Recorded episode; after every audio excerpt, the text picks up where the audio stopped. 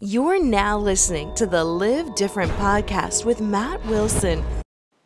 Today's episode of the Live Different podcast is sponsored by Under 30 Experiences, our travel company for young people. We take groups of 21 to 35 year olds on awesome adventures all across the world. Um, we have trips to Brazil, Machu Picchu, Costa Rica, Nicaragua, Belize. Um, we go deep into the rainforest. We go up to Iceland to the glaciers and the volcanoes, Ireland, um, Bali, all, all sorts of different places across the world with awesome groups of young people. If you're sick and tired of sitting at home, sitting in front of your desk, waiting for your coworkers to stop going to the boring happy hour after work and drinking their lives away, and you're tired of all of your friends doing boring things at home, probably going to the same bar and doing the same old shit come on under 30 experiences this is a great commercial really like this one there it's a candid community, um, and we go and have a really good time. And uh, there's no egos, divas, or complainers allowed. So check out under30experiences.com and come travel with us. Hello, everybody, and welcome to the Live Different podcast. Today we have Jaime Tardy, and Jaime is the host of the Eventual Millionaire podcast at eventualmillionaire.com. And today we just wanted to talk about what the habits are of millionaires, a very important topic here, or at least a, a very interesting, uh, a very interesting one for anybody who is listening out there. What's uh, what's going on, Jaime? Hey, Matt. Not much. How are you? Good, good. It's been a little while since we last spoke. Since I was on your podcast last summer, I think. Wow, has it really been that long? Man, time flies. Yeah, you guys are you guys are cranking out episodes over there, huh? Heck yeah.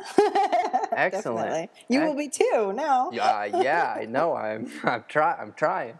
It's um how, how much of your time is, is spent on the podcast? I'm curious because you know you have to you have a, a business to run also.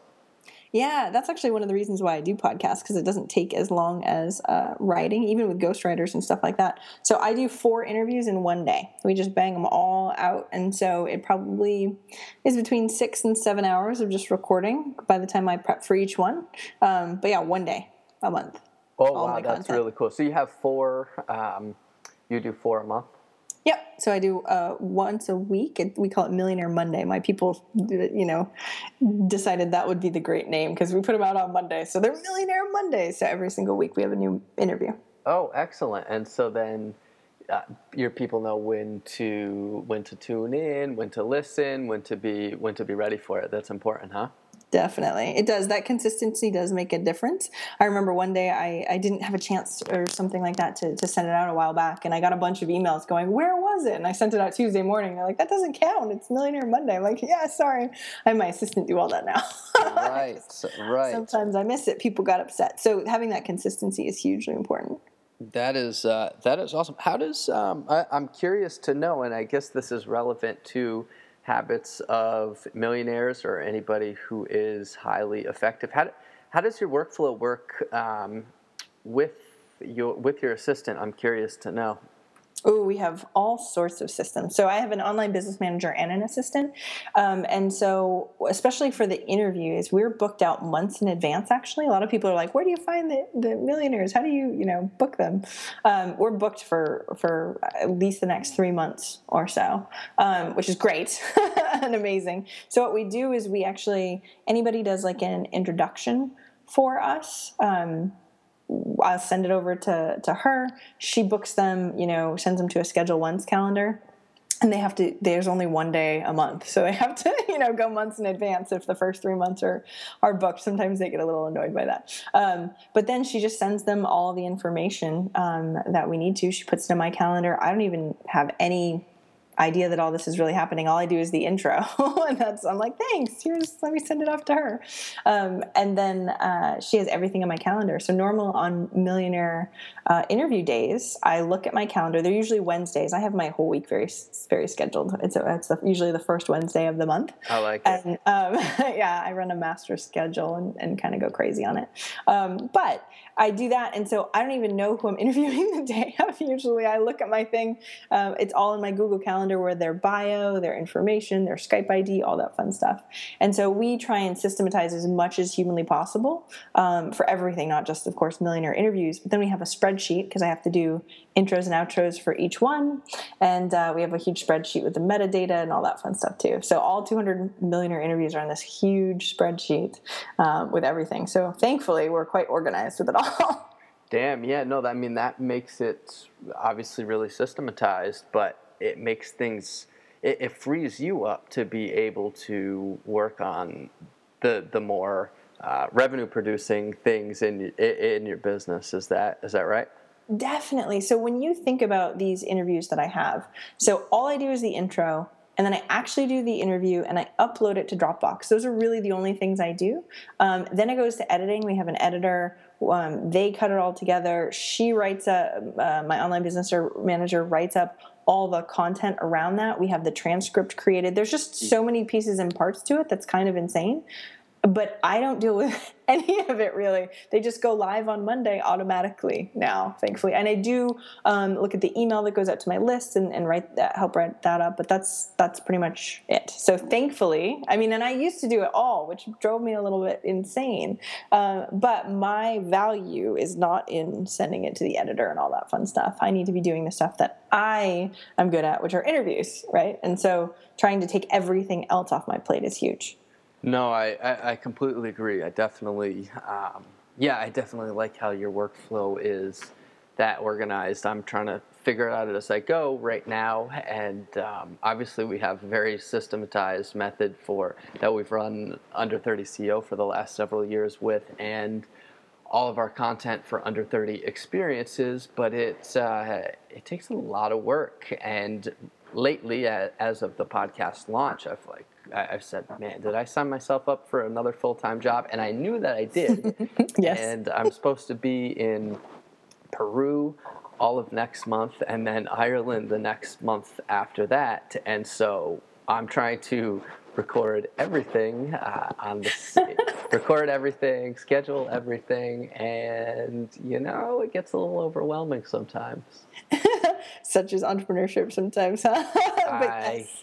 Yes, I hear you. I hear you on that. Have you? So you have obviously had so many solid conversations with with people who have been in these situations before, and um, it, it sounds like you have really worked hard to uh, create systems for yourself. But is there anybody who uh, who you look up to who systemizes their business? I got had the chance to speak uh, on the phone one time with Michael Gerber, the guy that wrote the E Myth, oh, yeah. and he is incredible for anybody who doesn't know about the E Myth or the E Myth Revisited.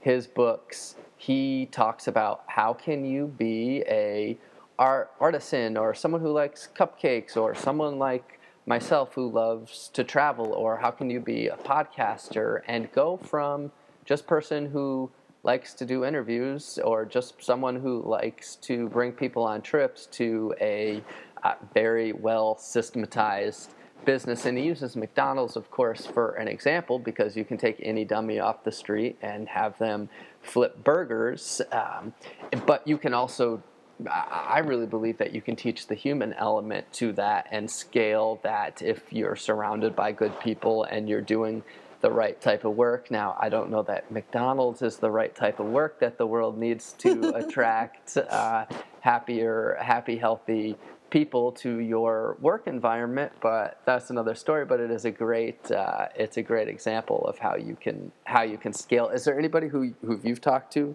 that has made an impact on that side of your business? Well, it's the funny thing is my mentor when I very first started getting into business coaching like 7 or 8 years ago. It's crazy. It's been a, a while now. He recommended E-Myth by Michael Gerber, he always recommended it to his clients, and he had a lot of systems in his business. And so I could see when I sort of started working with him, I could see what worked and what didn't work and all that fun stuff, which was great because then I sort of went into other businesses, and you can, I mean, it's hilarious how you can see the difference between a company that's really paid attention to systems and a company that has not, right? And just even in the stress of the owner, I mean, answering the same questions over and over was enough to drive anybody nuts, right? Um, but being able to see the difference between the two. So some of the millionaires I've interviewed a lot of the serial entrepreneurs that I've interviewed have been really, really great. Um, it's kind of insane because they've learned like how important because systems, no offense, aren't all that sexy. People aren't like, "Woo, I get to go make systems today." You know, it's not like one of those things where um, people are super excited. People are like, "I'm going to make money," right? Exactly. Usually, people are paying attention to that stuff. But the thing is, that if you don't have the systems in place to deliver in the best possible way, then then it's not going to be like it's you're going to drop stuff. You're going to lose cash. You're going to end up having more for expenses than you probably even need to, whether it be from your own time that's leaking out of a bucket or not. Um, and so, actually, I interviewed uh, what was his name? He was super cool. He uh, ran a martial arts company and um, it's kind of you're like okay well that's cool. How much systems are there really going to be in teaching martial arts? Um, but it was really insane to be able to see how much he did. He had ipads so when when you'd go into register he'd make everybody deal deal with everything on ipads. So that way um, all the data was already in the systems. He even had checklists for like who cleaned the toilets and who did this, and they weren't allowed to go to the next step unless they did something first. Um, oh, that's his name. His name was Corbett Miller, um, and so he had created a whole program on systematizing. And so it was really interesting. Any business can be systematized. I mean, it's kind of insane. Um, and so again, it's not that sexy woohoo. But when I say, hey, I don't have to touch, I do an interview put it in Dropbox and not have to touch it, that's where people start to be like, oh, wait, what are you doing? What is that? How do I get into that? exactly, exactly. And, and it goes back to kind of the Michael Gerber E-Myth uh, mentality where you want to be working on your business instead of working in your business. And this is what we're working on with Under 30 Experiences is how do we get our awesome staff to be able to run flawless trips. Liz and uh, Liz and Courtney are out in Bali right now, and I'm not there. And that is, uh, of course, for an entrepreneur, it's a little bit scary. But uh, we just ran our set of trips to Iceland with uh, Caesar and Courtney out there, and they did great, you know. But as an entrepreneur, it's scary to kind of let go of your baby and start to work on strategy and systems rather than the all right how can we show you know i have to show up at the airport at x o'clock and take people to the national park you know that's what and and also this is this is what the whole e-myth is about right is how do you uh, that's what people generally that's what people love to do it when they start a mm-hmm. business because I love to travel and um, I love to go to the national park and the volcanoes and glaciers in Iceland. And yeah, you know what? I really wish I was in Bali right now. It doesn't sound so bad. And uh, but how you know you have to make that transition at some point if it's the type of business if that's where you want your business to go. And for us.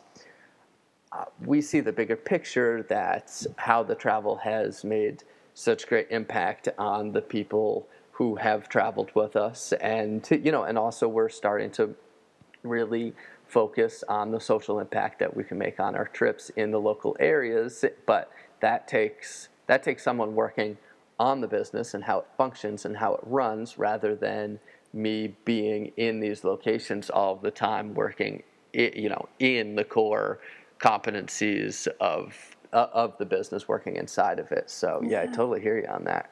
Well, and that's what's so funny is that there's this mindset shift, right? Because there's only so much that one person can do. I mean, don't get me wrong, like we're all like, oh, we can do anything, but there's really only so much that one person can do with the time that they have. So the vision that you have for the company is just so big. And the funny thing is is that mindset shift has to happen in an entrepreneur. Like for me, I'm pretty good at systems, but I hired someone who's really, really awesome at systems, who pays attention to the details. I'm more a strategic thinker, visionary, and so I need someone that can really pull up the reins and pull everything that I might be dropping, right? Because I see the vision and I just keep going towards that. And having that mindset shift of going, they might be able to do it better than me. And not only do it better than you but but handle it and and do an amazing amazing job so that you can do the stuff that you really really want to do. Entrepreneurship and, and most entrepreneurs in general unfortunately are like but i can do it all by myself. And having that first employee right? If you make a bad hire then you're like oh my gosh this is dumb you know worst thing in the world.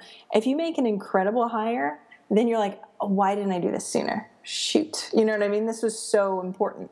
And you went through that, right? And so, and you're still going through that, uh, like all entrepreneurs do. As you start building up and building up, you're like, man, I can grow so much better when I have a rock solid team that can really do this stuff. And that's a huge mindset shift for a lot of people, especially coming from being a solopreneur to A, being responsible for people and be letting stuff go. All right, that's one of the hardest things that entrepreneurs can do. Mm-hmm.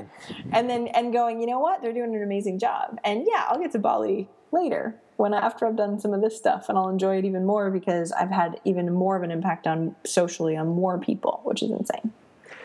Yeah, absolutely. And and a lot of entrepreneurs are worried about or first of all, I want to say the letting stuff go part, yes, entrepreneur or not, people need to let stuff go. Um, that is for sure. But that's a whole other whole nother topic. But uh, as far as entrepreneurs go and um, building your business, everybody talks about kind of the freedom, entrepreneur, lifestyle, and a lot of that is very fluffy and very hard to attain. Mm. Uh, but it really sounds like you've at least freed up time to work on what you want to work on. It's kind of like the fallacy of the four hour work week. You think Tim mm-hmm. Ferriss only works four hours a week? No, but that's not the point. The point is how can you get really good at your systems so that you can free yourselves up to work on the things that are very important. Uh, yeah, are very important to you. Would Would you agree with that?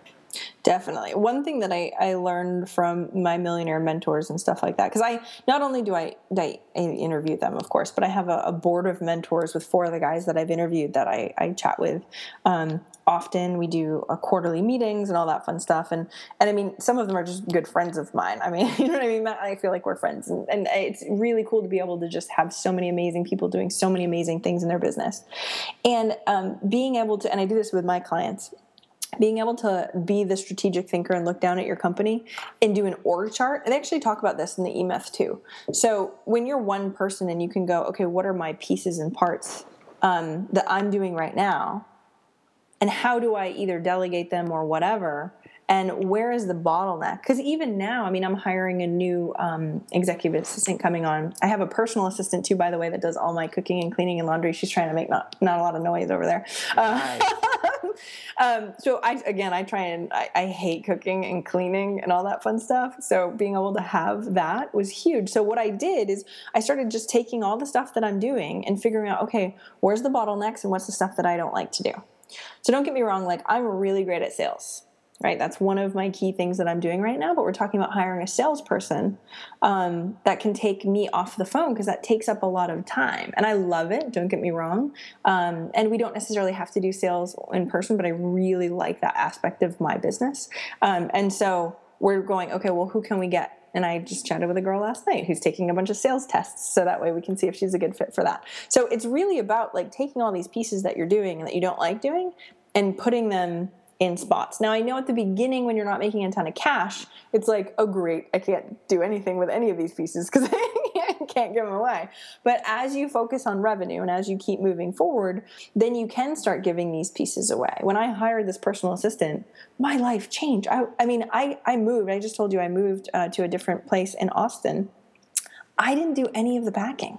So not only did I not do, we hired a moving company too, but I wasn't even here to supervise it. So she did everything. I went and played with my kids with, with a friend at a jumpy house thing, wow. right? All day. And I was like, this is the best feeling in the entire world. I've never had that. And it wasn't that expensive either. Um, considering that I didn't even have to think about it. She had everything packed up beforehand. She was there for the movers. I mean, I brought my dog to the doggy hotel so that way she wasn't in the way, right? and I didn't do anything. And she goes, "Don't come home until all the movers are done because I don't want you know you to or the kids to be under their feet or anything like that." I'm like, "Totally cool. I'll just sit here and hang out longer." Having some coffee, right? Uh, yeah. Um, Uh, so uh, that j- stuff matters. Okay, can you tell us uh, tell us more about your business? Because I'm sure everybody's wondering. All right, I want this woman's life. How do I? uh, yeah, how do I get on this train? Can Can you tell us more about your what your core business is? Yeah, so I've been a business coach for about eight years. I started by finding a mentor back in Maine and being an offline business coach for two or three years, working with like landscaping companies and plumbing companies and sort of, you know, blue collar kind of stuff up in Maine. And then I went online five years ago. And so that's when I started Eventual Millionaire. I had no intention of interviewing millionaires, to tell you the truth. I just hated writing blog posts and was like, what can I do that's not writing blog posts? Because I also sort of have the story where I had a six figure job when I was 22, hated every second of it, was stuck in corporate. Um, also was in seventy thousand dollars in debt, so it wasn't like me living. I, I bought way too much stuff. I bought a house that was a little probably more than I should have bought, that sort of thing. And so I got to this stopping point where I was like, okay, is it life or money? Because ever since I was a little girl, I wanted to be a millionaire. Because my, my parents don't have a lot of money or anything like that. And I just, I don't know, that was a, a goal of mine. Like, I can do anything. So my goal was to be a millionaire. And I went the corporate route thinking that that was the way to do it. And don't get me wrong, like, I'm all up for promotions and I, I kept getting advanced, and that was great. So I made great money at a really young age. And I actually traveled.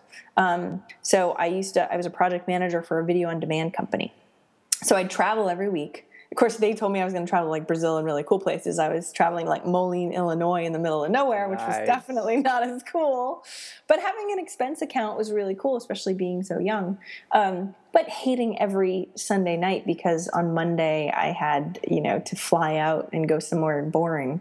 Um, just wasn't where I wanted to be. So when I quit that, I ended up doing um, project management work for other people, and then I ended up finding this um, mentor of mine. And so, um, being able to sort of do something I love was huge, number one. But I was a solopreneur for a really long time, and I, I don't think people understand this enough. And this is what I like to highlight in my interviews: is like it takes a lot of freaking hard work, a lot of work in general, even though it's fun, don't get me wrong. I mean, sometimes it's a little crazy, um, but I love what I do.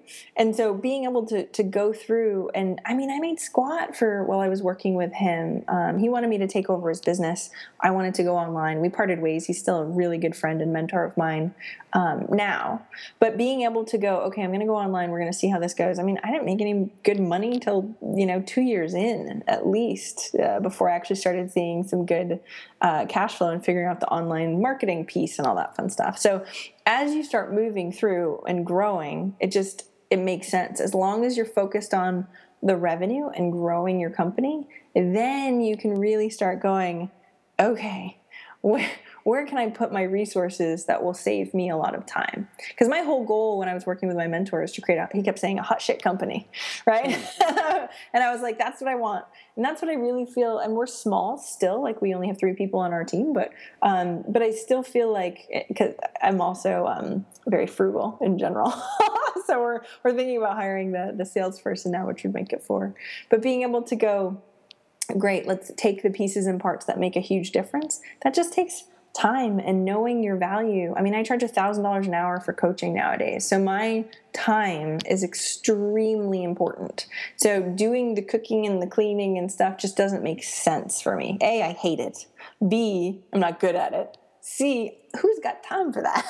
Right? Uh, i yeah. have two kids. Well, well, when you're making a thousand dollars an hour, I think, uh, yeah, no, I, I, I wouldn't want to do cooking and cleaning. You know what I mean? It, no, it just doesn't make sense. The numbers do not add up um, in that case. And obviously, your 40 or 80 or however many hours of work that you that it, uh, per week that you work aren't all charged. You know, aren't all. oh yeah they're that, not all a thousand dollars an hour uh, correct of course, of course. Um, yeah, don't don't we all wish? But um, yeah, no, I, I totally see what you're saying there. For any, but for you know, why do people? Here's a question for you: Why do people always think they hear business coach or they hear life coach and they kind of say, oh, what what is that? They're like, is that even a real job? Uh, Yeah. A real job? And then you just dropped your price tag, and now now I'm totally wondering what is. It's kind of like the office space. What exactly is it that you do?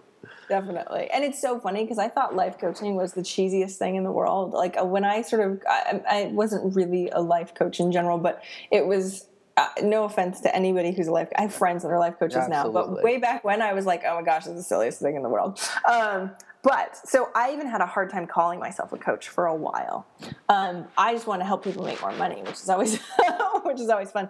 So that's how I can I can charge as much as I do. My whole goal is to make people more money, more time and more money. Those are the two things that people really seem to care about, right? Um, and so being able to have that. So like one of our uh, group coaching uh, people just as, as an example, sort of a little testimonial, so you can understand what I what I sort of do, is um, his name is Joey Korenman, and he has a site called SchoolofMotion.com. He was making about 500 bucks a month when he came into our group coaching program. It's called Millionaire Hustlers, and he goes, and we we teach a lot of foundational business stuff. So don't get me wrong, I don't think that a lot of entrepreneurs understand like the systems piece, or you know what I mean, some some key things that really make a difference. A lot of entrepreneurs are a little ADD. They've done a lot of things, especially you know in the first uh, you know year, two years, three years, even four years. It sort of uh, can be a little bit crazy. So Joey, on one hand, we're looking at what he has. He had an email list of probably two or three thousand people, I think, at the time.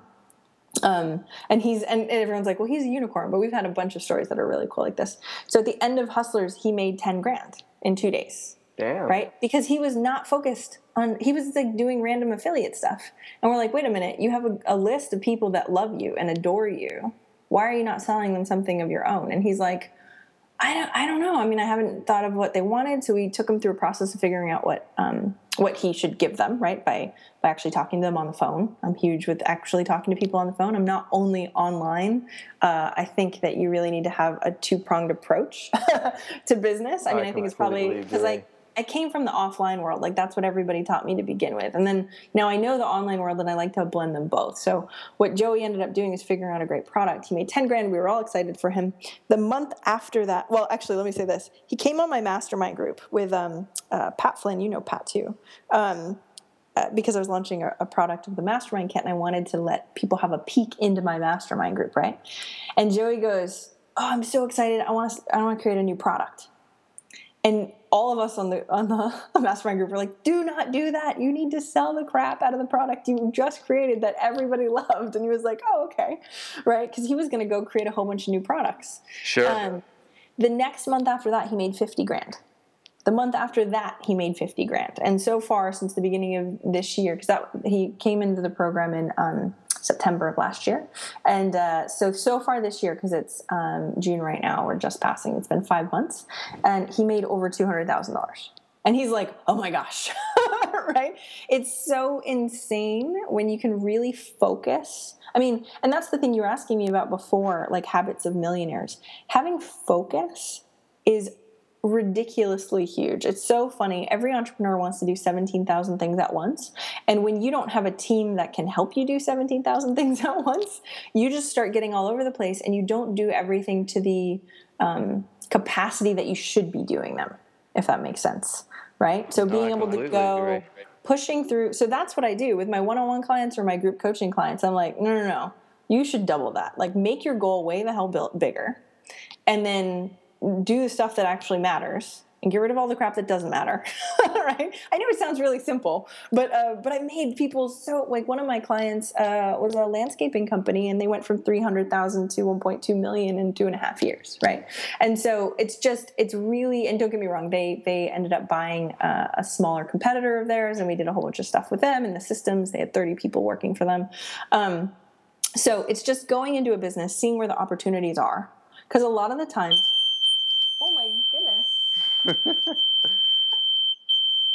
oh there's a fire it's so funny. There's a fire drill test right? Now Oh, jeez. i got a little thing about it. That's nuts. Hopefully we can cut that out. No, that's uh, no worry. We might even so keep it for authentic. Although people's ears are yeah no probably kidding poor people. are probably burning, but uh, um anyway that was fun. That's not fair. You never know what the heck's gonna happen now. No, no. I, and it, I don't even remember exactly where where you were going, but uh, go ahead. Yeah, what I was saying is just I think it's really, really um, interesting that we sometimes as the business owner can't see the forest for the trees, right? So we are strategic thinkers, we are visionaries, we hold up what we want, and there's probably a thousand things that we want to do. I work with a lot of entrepreneurs. It's kind of crazy. We sort of have a type, right? Um, it's along with the millionaires that I interview.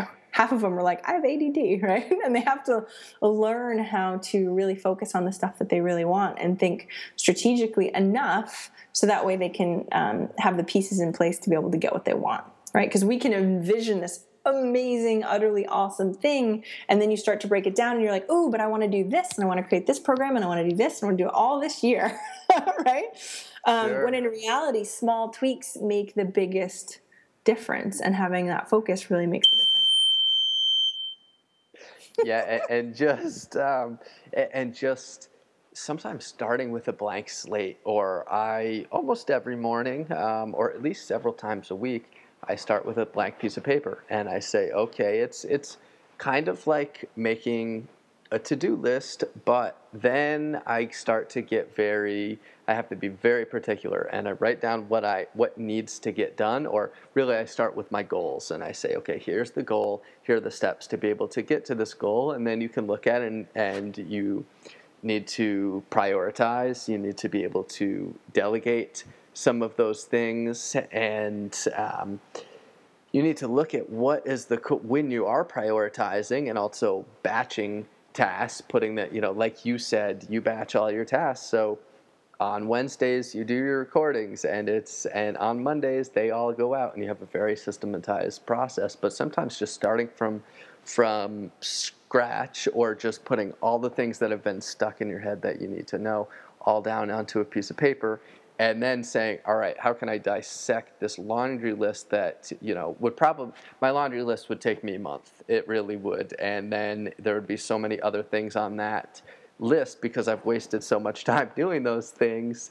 It, it's a never ending cycle. And for anybody who doesn't think that, uh, entrepreneurs can be stuck in a rat race. It, the, the struggle is real. Uh, you know the quality of life might be might be different um, but a lot of times people are do you, david do you see people who are on your uh, podcast who are millionaires but you think oh my god these people do not live high quality lives. They might have a lot of money but they are struggling. Do you ever get that?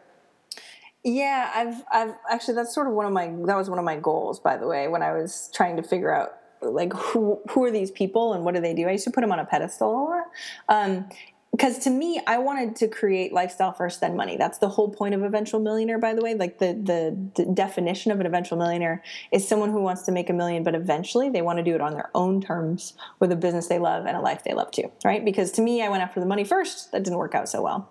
So i wanted to see if we could even do it. Can you have the life you love while you're building what you want? So at the very beginning for the first i don't know how many years four years of the maybe five years, I was only working 20 hours a week because I had small kids. And so I would have a millionaire on the show and be like, So do you think I could do this in 20 hours a week? Uh, I'd ask that question to them. And some of the guys would be like, No, no, I don't think so. All right. Sure. One of the guys is like, I work 90 hours a week. And a lot of them, I mean, I surveyed them and I asked them at the beginning how many hours a week did they work, and they said all of them. Like that wasn't even an option. all of everybody wrote in all of them, right? And so, um, so there were some people that don't get me wrong. One guy was thirty million dollars, and he's like, "Yeah, and I still work my ass off." And I'm like, "Really?" But don't get me wrong, he loves it. But it's, it, I don't know, it doesn't sound that enjoyable to me. I feel like he's stressed out a lot and stuff like that. But most of them, I have to say, most of them are are people that really pay attention to their personal development and really do try and pay attention to what really ignites them and makes them excited. Like when you were talking about um, priorities and figuring that stuff out that's something that came up over and over and over again. Like how do you actually get all this stuff done? Millionaires have 24 hours in a day just like everybody else. And one of the things that i actually created because of all this um, is I, I talk about active actions versus passive actions right? So each uh, business owner has a choice. You know, I could check my email right now, or I could go do this, or I could do something that really furthers the business. And active actions are the ones that really push you towards your goal. And of course, you need to know exactly what your goal is, number one, before you know what an active action is. But an active action also pushes you outside your comfort zone a little bit. So it's, you know, starting a brand new podcast and doing your first interview. Like when I interviewed a millionaire first, I was bright red, right? Um, or maybe it's a sales call, or maybe it's a new initiative, or or it's working something on your business that's going to really further you to that. And then we have a thousand passive actions that you could be doing. Oh shoot, we still need to update this little thing, and then we need to do this. And there's so many things that are passive actions and you can do this with your employees too on okay what are your kpis what are your key performance indicators? And what are those goals that we have set out? Are these active actions that you're working on or passive actions? And it's crazy to start thinking of that in terms of the way that you work. Because when i started interviewing millionaires um, the things that they would say is they, they said the best thing they could do is know what they're working on the day before or that morning. So that way they actually get the stuff done that matters right? Just like you were mm. saying you have to prioritize it. Otherwise i'm going to check my email no worries. We're just gonna roll with it. There's a fire going on at Jaime know, at Jaime right? Tardy's house. Thankfully, I know it's just a drill. Otherwise, I'd be like, "So I gotta go." Um, but it's it's one of those things where um, they're doing the stuff that matters and if the only thing I could say is is do the stuff that really matters, and of course that takes time to try and figure out, right? Like you said, you write, you have a blank. I'm a paper girl too, right? I love having a piece of paper, yeah. um, a blank piece of paper. Write the stuff down. Actually, it's funny. That's what I have on my sheet. These are the things that I need to do today. Um, whatever whatever it is that we have like i use asana for mine. I've interviewed uh, david allen from getting things done and stuff like that. Um, we actually have a whole product called millionaire productivity hacks that talk about like how millionaires run their day and the master schedule piece is actually part of it. So you asked me about like my schedule I'm doing what they told me to do. Right, like uh, they they suggested really paying attention to your time and what you do during specific hours, both in in work and in play. Right, we all need to have play also. Um, so being able to have that scheduled out is hugely important, right? And being able to do some of those things I got from from millionaires that I've interviewed. So like we created the millionaire productivity hacks and I'm like, shoot, I'm glad I'm doing half the stuff that they or more than half the stuff that they're doing because it's one of those things where you have to if you want to be a millionaire, you have to do the stuff millionaires are willing to do. Like you said, that's why I love diving into the habits and stuff like that because knowing what they do and you actually incorporating that into your life and paying attention to that is what's going to get you to where you want to go. Okay, you said millionaire productivity hacks. Uh, I'm I'm listening. I know that these are probably some of this is probably stuff that you've talked about on your blog, and some of this um, is stuff that you probably do in your private coaching program. But what can you give us as far as what, what these habits are of millionaires who are highly highly productive? So knowing what you're going after is huge. And I know this sounds so cliche, right? Like knowing know your goals. Everybody's got their goals and they don't actually look at them. Ever, really. Right. it's so silly the way that we do that. Even if we have it sort of up on a board, we sort of ignore it. Um, so creating what you're doing around your goals hugely important. So the way that we break up millionaire productivity hacks is we talk about like what are some low hanging fruit that you can actually fix right now. And so, um, distractions versus opportunities are a really key piece. So, you only have so much time, and entrepreneurs have lots and lots of opportunities flying their way. And distractions will take you off of that path, right? It could be something as simple as Facebook. Oh, shoot, now I'm in Facebook newsfeed. sure it is. So we use like Newsfeed Eradicator, which is a Chrome plugin, but they have other ones for other things. So I can't look at my newsfeed. No way. Yeah, so I have I have groups like my group coaching program, Millionaire Hustlers, is like a group. So I have to go into Facebook. But I know kept noticing myself doing this, and one of the millionaires suggested I download this. I'm like, this is the best tool in the world, right? Oh, that's really um, funny and they may, we make people in hustlers do this. I'm like you have to do this even if it's only for three months right? No news feed. Um, and now facebook just came out with a groups program on your phone so you can actually delete the facebook app off your phone too and just have the groups. So that way you can access those. Oh, um, cool. so the reason why i care about distractions though is because it takes us a long time to get back into work. So if you're trying if you're like oh shoot i got to make a facebook status update for my business and you get distracted by the time you're like, shoot, what was I going to do after this? right? So Yeah. those small increments of time make a huge difference. It takes nine minutes or so, I heard, to get back on track to the level of capacity that you were at before.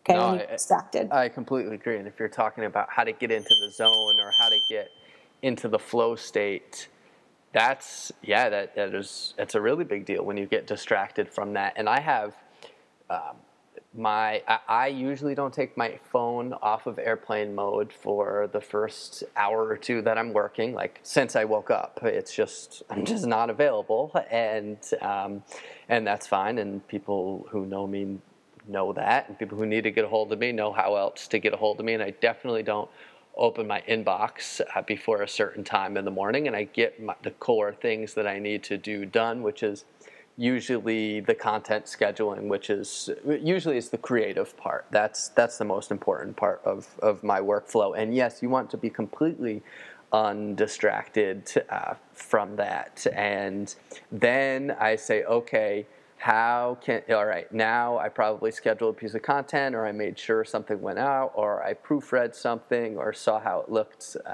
on one of our sites or how it looks up um, in itunes with the podcast and then i go and i schedule all our social media. And so i batch all of that th- those tasks. And that's that is when i open up the communication lines. I turn the phone off of airplane mode you know i can open up my gmail. And i don't do this all at once because then it becomes a flood, but I go sys- systematically from one to the next. Usually I peek in my Gmail just to make sure that there's no uh, no emergencies, and I do look at my text messages because that's the a number. That's like the first line of if you need to get a hold of Matt, get a hold of him via text messages to, or uh, iMessage rather, because I can be anywhere in the world and and get that. Um, but then yes, I'll glance at my Gmail, make sure there's no fires to put out. But when you start putting out fires before you do your creative stuff, um, then it becomes, yeah, then it beca- they become bigger distractions, like you said. And the thing about putting out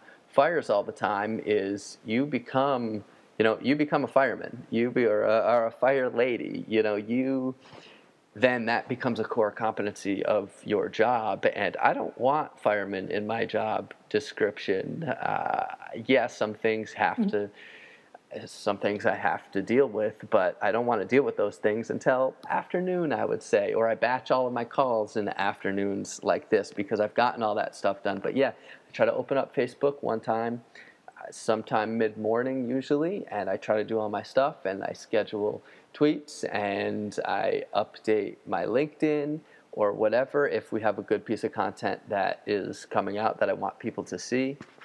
And I, I listen, I see what the communities are saying. I do scroll through the news feed because I want to see what my friends are doing and what people who have traveled with us have done and get into all of that, check in in our various Facebook groups and then that stuff goes away. And yeah, I might I might check Facebook or, or Instagram um, a little bit later in the day, but that's that sometimes is to take a, a mental break from what I was doing in the afternoon. So yeah, I'll check in, or uh, yeah, I'll, I'll look in and see what's going on, uh, and then I'll go for a walk and I'll close it and.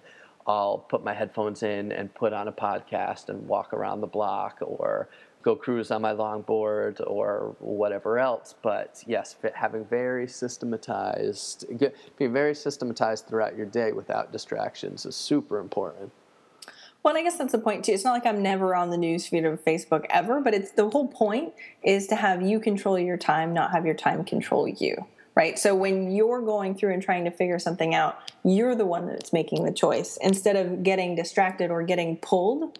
And that's not that's not acceptable use of your time, right? So it's really trying to be able to have you be the the chief operator of your time and knowing exactly what needs to happen when it needs to happen. Don't get me wrong, we all mess up. We're all humans, not a big deal. But what we do care about is the bulk of your time you're really paying attention to what you're actually doing. Because the the actions that you're taking now, the choices that you're making right now is what creates your future. So if you're not creating the time for the stuff that is the most important, and I really feel like the the mindset level up happens after we do stuff. We're like, "Oh wow, look at me. I did that. That was awesome." Right? Right? So some stuff just won't happen just reading books and hoping that you're going to be you have a millionaire mindset, right? I like to go, okay, well let's just go do a whole bunch of stuff and see what works and what doesn't work and deal with the ramifications or not and grow as we move forward. And then that's what really shows you, you know, what you're made out of kind of stuff. So being able to go, okay, I'm control of my time. I pay attention to this for the bulk of it.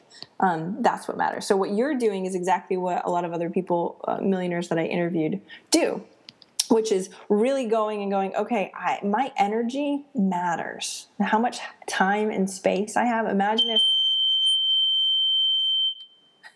We're going with this it, is not Jaime. distraction Keep keep no, on keep on trucking.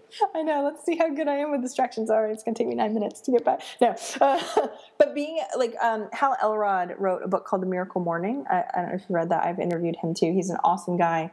Um, and I don't think all the millionaires I've interviewed do um, specific, you know, morning routine kind of stuff. But they do really pay attention to what they're doing with their time. So I did a survey um, of like you know, what time do you wake up in the morning and what do you eat? And do you have a certain thing? You know what I mean? And, and it was a little bit all over the place. But the, the one thing that sort of shined through is that they know themselves really well. They- No no worries, Jaime. my Keep God. keep going with the books because I like I like where you're going with this, and if we can drop a couple books that we'll link up on the show notes on Under 30 CEO, that would be great because you've mentioned um, you mentioned Miracle Morning, which I listened to a, a podcast with that guy. He's in, he's intense, but he has a crazy he has a crazy story. He is a uh, yeah, he seems like a cool guy, and um, Michael Ellsberg. I don't know if you know Michael. He wrote a book of about habits of, of millionaires. I'll I'll get the Uh, the name exactly of the book. And you mentioned Millionaire Mindset, and I, I think that's a book also. It is a book too. I, what I'll do is I'll send you a link to the 10 books that are most recommended by the millionaires I've interviewed. So that way Excellent. Um, they're all business uh, type or personal development type. And they're the ones that come up over and over and over again. So it's not like, oh, one person mentioned it one time. Um, these come up a lot, which is why I want to be like, okay, what are they actually reading? What were the most pivotal books in their lives? Um, and that's where the 10 books came from. Um, yeah, I start. I started listening to your podcast on those on those Oh, ten books. Yes, that was that was actually uh, part of my prep work for for uh, our conversation. Yeah, and most most of the millionaires read, right? And so it's one of those things where um, consistent learning. Sorry, guys. I'm trying to go on mute to try and make it less, so they're they're getting longer. Oh no! Um, so so really paying attention to that growth piece. Um, I kept visualizing myself a long time ago uh, where I was and who I'd be now. Because when you start thinking about, um, you know, oh my gosh, it's a millionaire or whatever, or even just someone having a really amazing business, being where you want to be, um, you have to become a different person in order to do that. And reading the books and doing the stuff, like that stuff really matters. So every day counts, and the choices that you're making every single day matters. So whether it's like having a specific diet doesn't matter, but knowing yourself and how your energy works in the best way that you work. Like when I work with people on setting goals, someone was asking me the other day uh, in our group program, they're like, well, should I set a really, really big, hairy, audacious goal? Because that's what this book told me to do, or should I not? Because I don't know what if I don't achieve them, I feel crappy. And it depends on who you are. Some clients I work with are much better at achieving really small goals and feeling really great about it than setting a really, really huge one and being like, oh crap, I'm not even gonna come close. Well, why do I even try? Right? It depends on who you are as a person. And that's the stuff we got to start figuring out. Does that make sense? Yeah, no, the the and that makes more sense. Um, how a coach can help motivate you. That makes a lot more sense for me. As soon as you said, "Should I hire or uh, should I set a big, hairy, audacious goal?" and I said in my mind, I was saying, uh, "Yeah, obviously, but that's what motivates me. Big, big goals." But we had uh, Adam Griffin on from BodyFit a, a few episodes back, and he and I talked about. He, he brought up the expression how do you eat an elephant? And it's one step at a time. And so you have micro goals. What's my goal for the day? What's my goal for the uh, week? What's my goal for this hour? What's my goal for this phone conversation with you? And being extremely intentional with every piece of action that you do, with every minute. If you, if you could be intentional with every minute of your life, then you are really, yeah, then you're really going to get somewhere. Um, and in the direction that you want to in more directed at a certain outcome. Yeah, you might you might be trying to go from point A to point B, and you don't know what's in between. But yes, one one step at a time, one foot after the other. But uh, but yet do it do it with a purpose. Well, that's what's funny. I did a Periscope video the other day. I started doing a lot more Periscopes, and I was going for a walk with my kids. And my daughter's six, and she was like exhausted, even though we hadn't really been walking all that long. But you know, she's like, "I'm so tired." And I was like, "You just have to make it to the next bench, okay? That's yes. all we care about. We'll sit down, we'll rest, and then we'll go to the next bench, and we'll sit down and we'll rest. I'm not carrying you. You got to do this yourself, right?" Yeah. Uh, and so I did a Periscope video about like just the next bench because with entrepreneurs that are huge with goals, right? I mean, there is so much I want to do and probably so much that you want to do, and our numbers are huge. And and I agree, I love stretch goals and, and big, huge goals, but that's me. Um, and I still create monthly goals and I still create weekly goals. And that's what we do with our hustlers. We make them choose their active actions and then we check back in and say, How many of them did you do this week? And we talk about small wins right? Because entrepreneurs are so focused on the big, huge, like what's next, what's next, they forget about sort of the small things that they're doing and then they can feel crappy, right? Like, I'm not making any progress. When in reality, you kind of are, you just aren't seeing it because it doesn't feel like this huge thing comparatively to how huge you think and how big your goals are. And so having those small things, I mean, one of the millionaires I had on the show calls them mini and micro goals. And we just do 30 day goals and we do weekly goals. And that's why we have our, we make people pick five active actions for the week. And how many of those we check in with them at the end of the week and go, how many of them did you actually do? You know, sometimes it's a horrible week and they do one out of five. Good timing on that one. um, I, I, like what, what you said about micro goals uh, because you need to celebrate along the way. And I have a I have a problem with this. I'm such a forward thinker. My mind is always thinking about the future. I don't get hung up on the past very often, but I'm always thinking about the future. And in my you know in my quest to stay present, uh, one of the things I think is is celebrating or, or I forget to reflect a lot, and I'm just full steam ahead all of the time, and uh, that's how you get burned out, and that's how you burn out people on your team, and um, yeah, you need to you need to be really careful. But if you have micro goals, then you can cross them off your list, and and you should celebrate them because if you just celebrate at the very end, a it might never happen. You might just never get there. Um, but B, then you're playing the end game and you're not enjoying the journey of what it takes to go along your path of, of business or in life in general. Yeah, we're all on a journey. Might as well enjoy it, right? As we're going, as we're going through, it's all we got. Yeah, for sure, for sure. Well, hey, Jaime. So I know, uh, I know that we could talk forever, but I want to leave people um, with what one thing that people can do really in general in their life because I know that we talked a lot about business and we keep throwing this word millionaire around and we know that because that's your your brand and, and who you focus on. But from everything that you've learned from interviewing I think over 150 millionaires now what is something that can dramatically improve improve the quality of people's lives in general whether they have any interest in becoming a millionaire or not.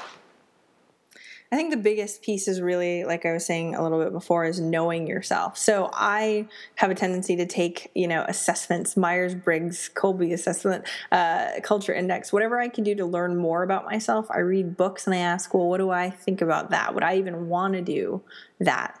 Right? What do I even like to do? I didn't even realize that I hated cleaning for a really long time because I love having a clean house. Sure. I don't like the cleaning part, but I never asked myself that question because like that's just what you do. You have to clean because I came from a very poor family. Like having a personal assistant sounds ridiculous to me before. Um, but realizing, hey, I really don't like doing this is huge. So asking yourself, like, what do you really want? Yeah, what what do you really want? That's I actually did a, a great um, exercise and I highly recommend it. It's a perfect day exercise. Actually, I think Jack Canfield talks about it. But in your perfect day, if you could pick anything at all, what would you do? And really giving yourself the chance to go through and go, okay, what would I want to do today?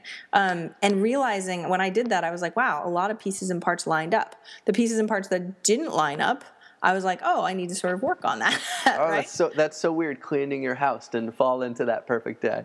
Heck no, not in a second, right? And so being able to have those things, it helps build the clarity because that's what we're looking for on our journey, right? Clarity of what you want and what you don't want so you can go after the stuff that you do want.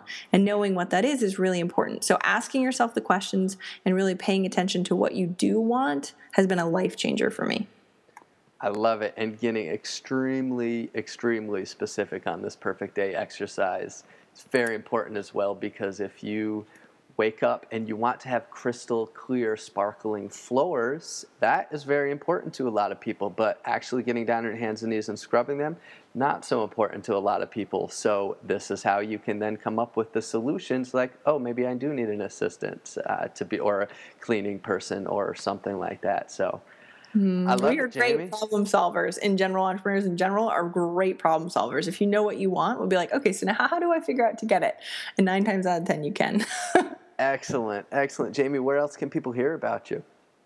If you go to eventualmillionaire.com, you can get, we have access to actually, it's over 200 millionaire interviews that are all free live on the site. You can actually download the three habits of all successful millionaires right there on the homepage, too. Sounds like a plan, Jaime. Well, let's keep in touch. Let's not make it uh, so long next time. and I think that's our bell.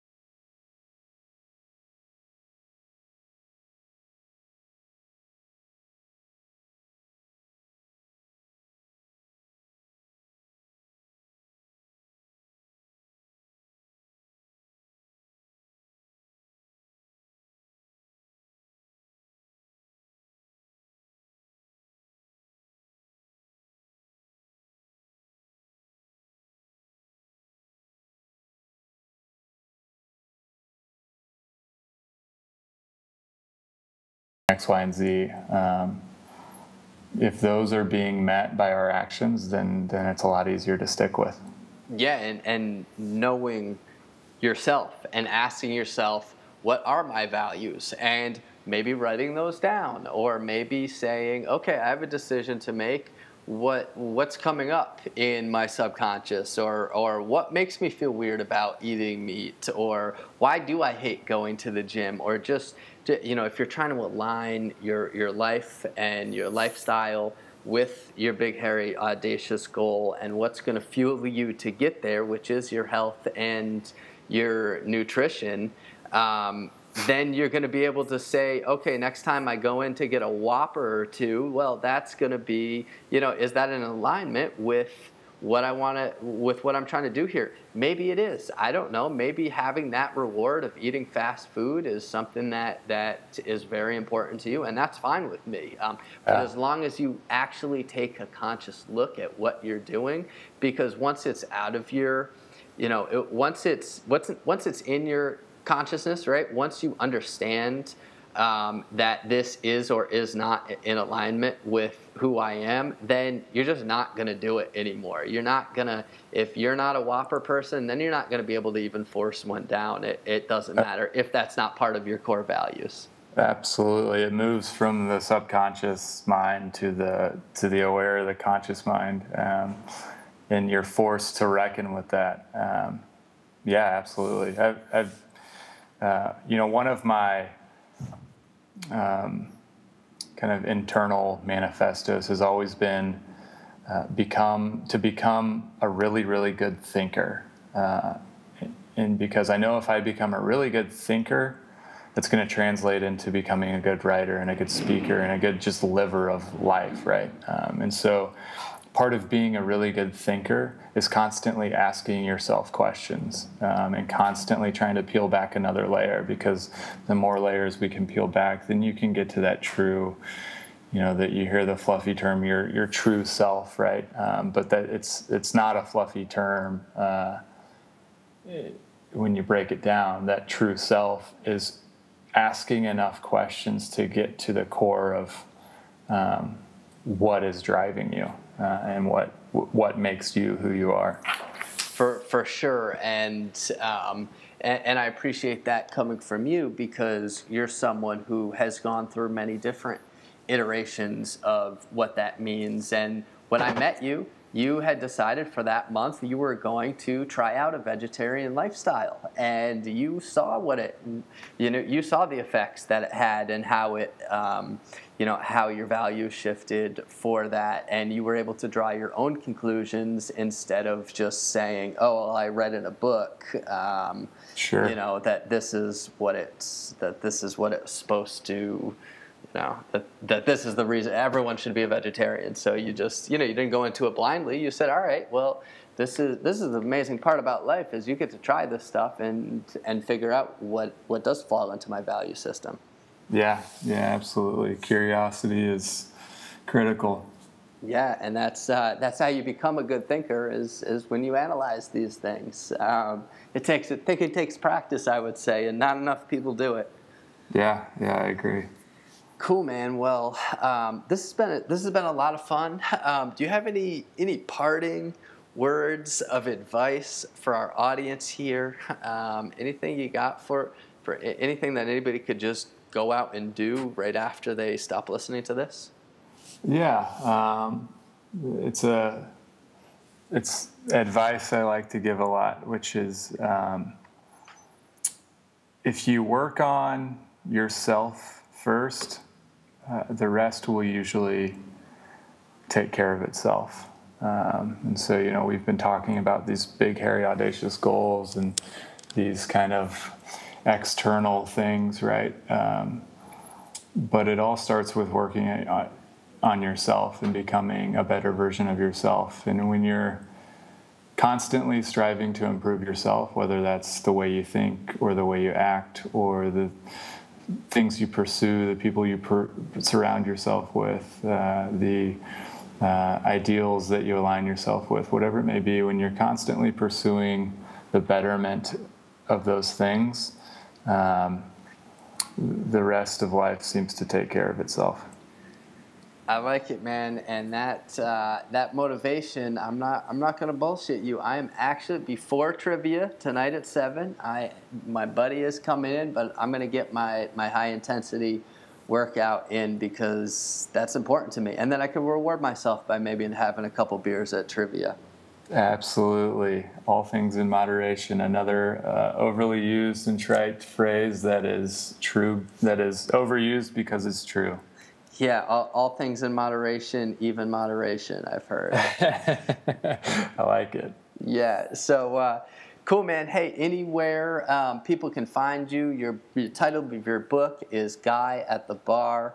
Uh, by Adam Griffin. We have our fitness trip, our Body Fit Under 30 Experiences trip, November 5 through 9. That's bodeefit.under30experiences.com, B O D E E F I T. Where can people uh, read some of the stuff that you've written um, other than on Under 30 CEO, where we'll link up uh, a few of your things?